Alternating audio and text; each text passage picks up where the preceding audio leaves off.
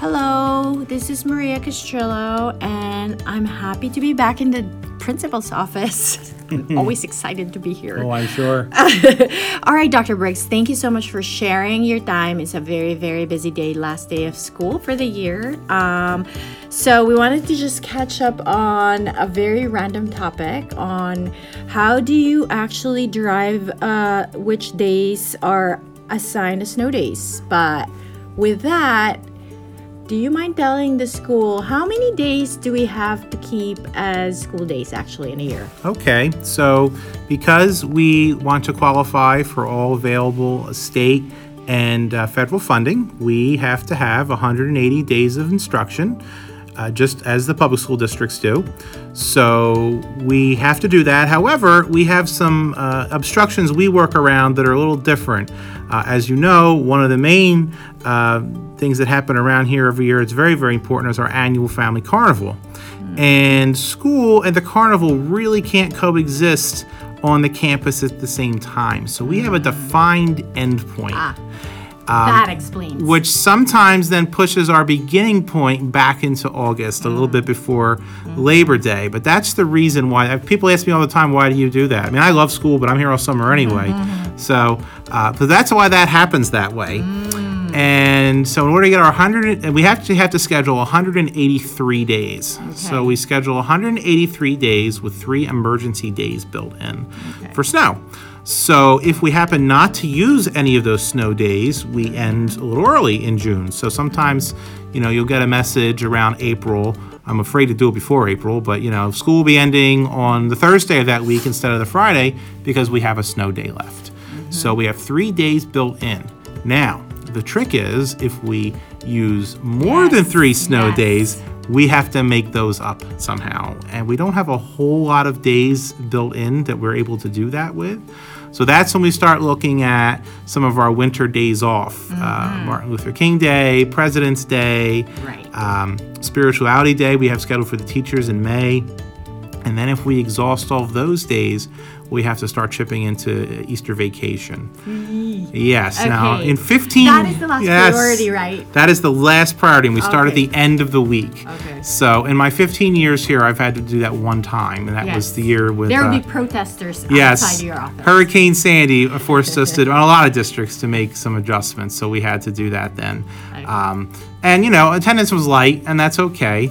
Um, we did actually that year, or it might have been a different year. We had used up a lot of days. It had to be that year. We used up a lot of days, and we were actually all set to have a school on a Saturday in order to not completely eliminate Easter vacation. But that last storm, that last snowstorm that year, turned out to be a non-storm, and we were all set. But the plans were all in place. Um, so, but you know, the idea of, you know, for us, it's a little different too because we deal with four different uh, school districts that bus, and they don't always all do the same thing. And we're in Hamilton. Um, so, you know, we weigh Hamilton's decision pretty heavily, but sometimes Hamilton uh, is closed and the other districts are all open and our campus is open. So sometimes we do open with no transportation um, in order to um, try to have school if possible.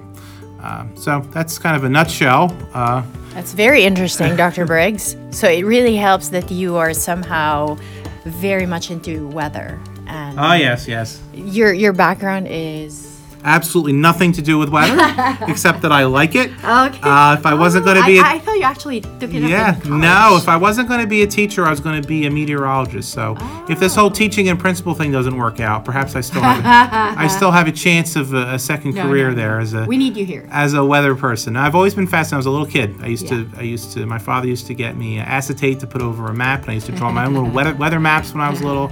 Um, I've always been fascinated with it. It's, it's the one branch of science. I'm not really a science person, but I'm very fascinated with the weather.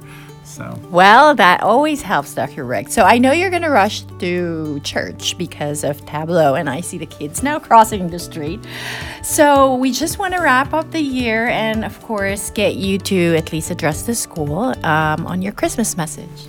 Okay, well, as you said, we are getting close to uh, the beginning of our Christmas vacation. The kids are scurrying over to uh, prepare for the tableau and to watch the tableau. And I think that's very important and, and very appropriate as we uh, head off into uh, Christmas vacation to uh, understand that one of the joys of being in a Catholic school environment is that we can freely uh, celebrate what the season means to us, both the Advent season and Christmas, and to remember that um, all of this great stuff that, that happens at Christmas time, uh, not not just the uh, church and the tableau, although it's very important, but all of the wonderful things that happen at Christmas time are all in some way a result of, of the miracle of Jesus' birth uh, that came to us. And even I saw Bishop O'Connell uh, wrote a piece uh, in, in the Monitor a couple weeks ago um, talking about how you know the idea that the Christmas uh, the Christmas creep how it starts earlier and earlier and that some people get annoyed by that. And I, and I do too to an extent but it, uh, Bishop O'Connell wrote about how um, remember don't get too upset because it's all because of Christ's birth which which is a defining changing moment in human history. So um, no matter what you do whether your plans are to, to uh, travel or to be home or something in between. I wish everyone a Merry Christmas and uh, look forward to returning back in the year 2020. Thank you so much, Dr. Briggs. Thank you for all the love that you share with the children, for all the patience, persistence. And as you know, we all love you, and we are very blessed to have you as our principal. So, Merry Christmas to you and the rest of your family. Thank you very much.